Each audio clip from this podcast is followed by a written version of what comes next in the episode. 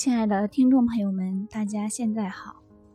今天我想和大家分享的是：慧眼一双，不如明心一颗。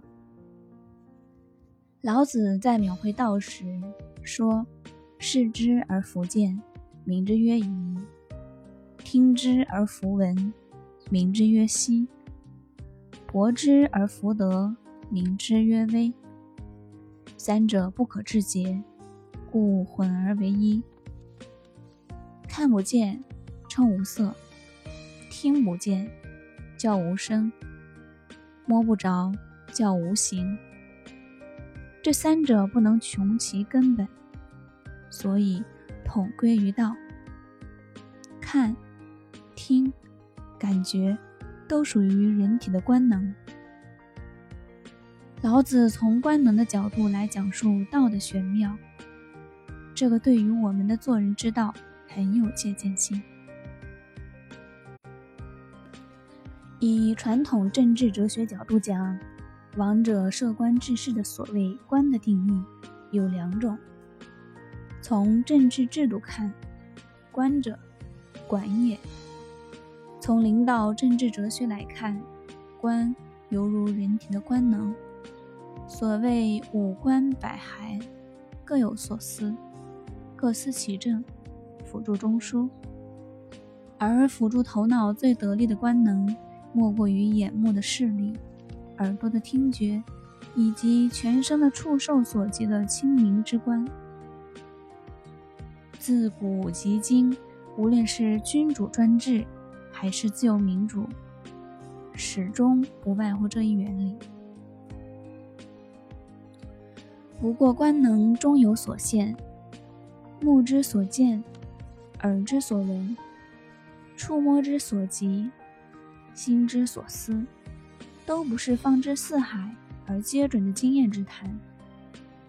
曾子说：“一心可以事百君，百心不可事一君。”子思说：“百心不可以得一人，一心可以得百人。”君子以心导耳目，小人以耳目导心。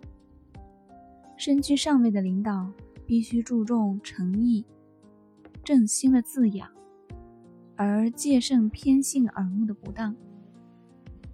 正统儒道大多反对察察为名，过分偏任法家或权术的制衡作用。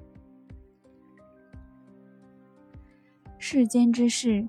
有许多会被自己的耳目所欺骗，被自己的主观情感所蒙蔽的，没有理性。眼睛是最坏的见证人。人常说“眼见为实”，但有时候眼睛也会欺骗我们，使我们做出错误的判断，让我们离事实的真相越来越远。三国时期，吴国的国君孙亮有一次想要吃生梅子，吩咐黄门官去库房把浸着蜂蜜的蜜汁梅取来。孙亮没吃几口，却发现蜂蜜里面有老鼠屎，他勃然大怒：“是谁这么大胆，竟敢欺负到我的头上？简直反了！”孙亮马上。将酷吏召来审问鼠屎的情况，酷吏也说不清是怎么回事。孙亮略一沉思，微笑着说：“其实要弄清楚鼠屎是谁放的这件事很简单，只要把老鼠屎剖开就可以了。”他叫人当着大家的面把鼠屎切开，大家仔细一看。只见熟食外面沾着一层蜂蜜，是湿润的，里面却是干燥的。孙亮笑着解释说：“如果熟食早就掉在蜜中，浸的时间长了，一定早湿透了。现在它却是内干外湿，很明显是黄门官刚放进去的。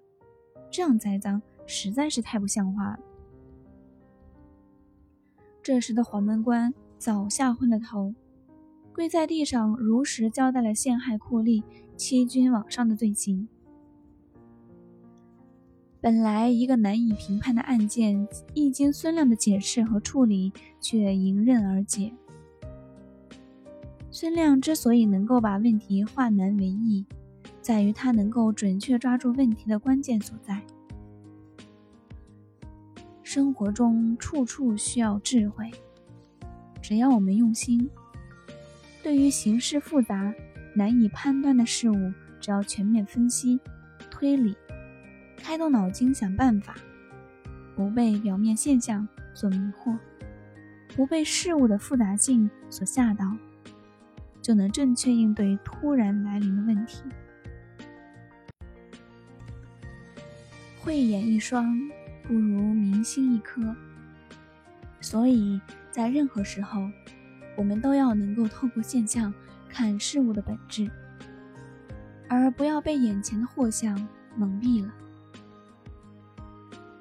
老子的智慧余音提醒着现代人：做人做事不能仅仅凭自己所见所闻就对事物武断的下判断，而是更应该擦亮自己的内心，透过复杂纷繁的现象世界来看世事。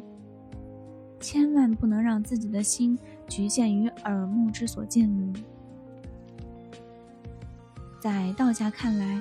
这不是一个心量最宽、眼界最高的人应当有的行为。冯异是汉光武帝刘秀手下的一员战将，他不仅英勇善战，而且忠心耿耿，品德高尚。当刘秀转战河北时，屡遭困厄。一次行军在饶阳滹沱河一带，使尽粮绝。饥寒交迫，是冯异送上仅有的豆粥麦饭，才使刘秀摆脱困境。首先建议刘秀称帝的也是这位忠心耿耿的冯异。他治军有方，为人谦逊。每当诸位将领相聚，各自夸耀功劳时，他总是一人独臂大树之下，因此人们称他为大树将军。冯异长期转战于河北、关中，甚得民心，成为刘秀政权的西北屏障。这自然引起了同僚的妒忌。于是，一些官员一再上书，请求调冯异回洛阳。此时，刘秀对冯异也的确不大放心，更何况三人成虎。光武帝唯恐冯异功高震主，内心也开始怀疑冯异的忠诚。不过，光武帝毕竟是位明君，他经过深思熟虑之后，最终还是无视周围官员的诋毁，决定继续重用在西北地区举重若轻、缺之不得的冯异。为了解除冯异的顾虑。刘秀还把一个官僚告发的密信送给冯异，冯异上书自称忠心。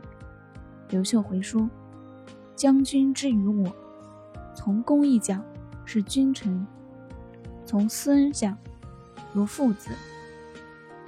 我怎会对你猜忌？你又何必担心呢？”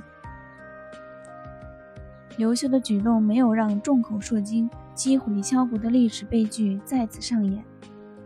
同时又恩威并用，既可解释为对冯异生信不疑，又暗示了朝廷早有戒备。对于位高权重、执掌虎府的大臣，君王又怎能有丝毫的不疑？刘秀没有让耳目左右自己的决策，实是深谙对下的权术。不论是作为平常身份，还是作为一个身居高位的领导者，处事做人，都应该摒却耳目的侵扰，不为自己的主观情感所左右，也不应只记得一个角度的偏见，而是应该客观理性的筛选信息，这样才能避免犯下许多错误。不畏浮云遮望眼，只缘身在最高层。修一双慧眼，不如拥有一颗明察秋毫的心。这样，我们就能够站得高，看得远。好了，今天的分享到这里就结束了，感谢大家的聆听，我们下期再见。